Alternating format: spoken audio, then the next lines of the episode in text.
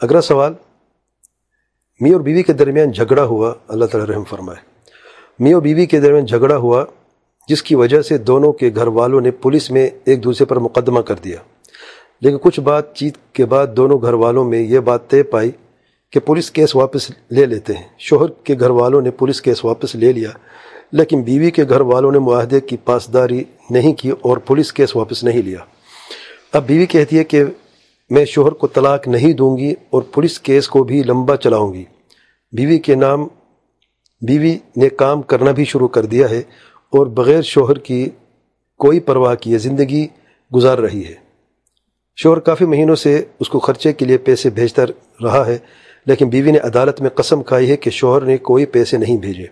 اس وجہ سے اس وجہ سے شوہر نے اب اسے پیسے بھیجنا بند کر دیے ہیں۔ اور پولیس کیس بھی ابھی تک چل رہا ہے۔ سوال یہ ہے، کیا شوہر کو اب بھی پیسے بھیجنے چاہیے؟ کیا شریعت کے مطابق اس پر لازم ہے؟ جبکہ اس کی بیوی نے اس طرح کے برے اخلاق اپنائے ہوئے ہیں۔ پہلی بات یہ ہے کہ اللہ سے دعا کرتا ہوں کہ اللہ تعالیٰ ان کی ازدواج زندگی کو بہتر بنائے، ان کو توفیق عطا فرمائے کہ جو بھی رنجشیں دور ہو جائیں اور پھر سے ان کا گھر جو ہے بس جائے۔ اور یہ معاملہ بڑی خطرناک معاملہ ہے کہ پولیس کیس بھی ہو گیا، وہاں تک معاملہ چلا گیا۔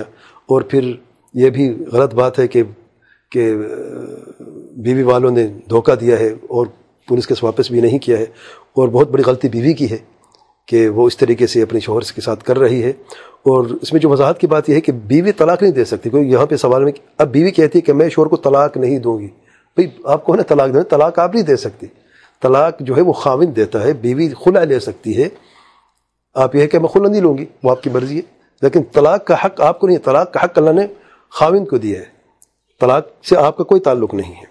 تو یہ غلط فہمی آپ دور کر لیں۔ پہلی بات یہ ہے۔ پولیس کیس لمبا چلائیں گی۔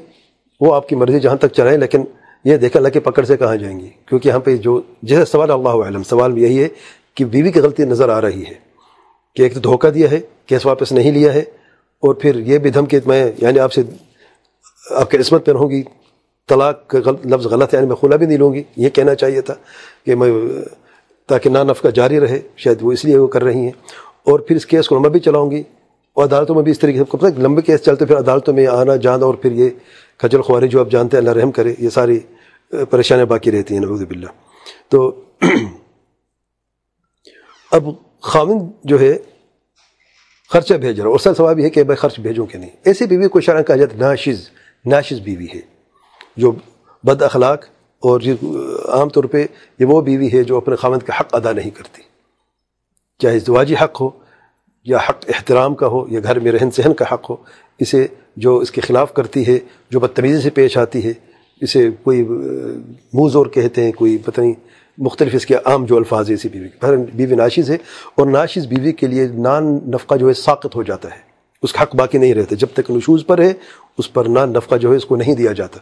اور اس معاملے میں یہی لگتا ہے، جیسے کہ ظاہر ہے سوال میں، کہ جب اس نے یہ کام کیا ہے اور جھوٹ جھوٹ، جھوٹی قسم بھی کھائی ہے، جھوٹ فریب سے کام لیا دھوکہ بھی دیا ہے اور خامے سے دور بھی ہے، تو کوئی نان نفقہ اس کا نہیں ہے۔ اس حالت میں جب تک کہ ویسے ہاں توبہ کرتی ہے، واپس آ جاتی ہے، سب معاملہ درست ہو جاتا ہے، پھر اس کا نان نفقہ اس کے جو ہے نا وہ باقی رہے گا۔ لیکن اس حالت میں نان نفقہ اس کا جو ہے، وہ خامن پہ واجب نہیں۔ ہاں احسان کرنا چاہ، دینا چاہ تو اس کی مرضی ہے، لیکن شرع اس پر واجب نہیں ہے۔ واللہ علم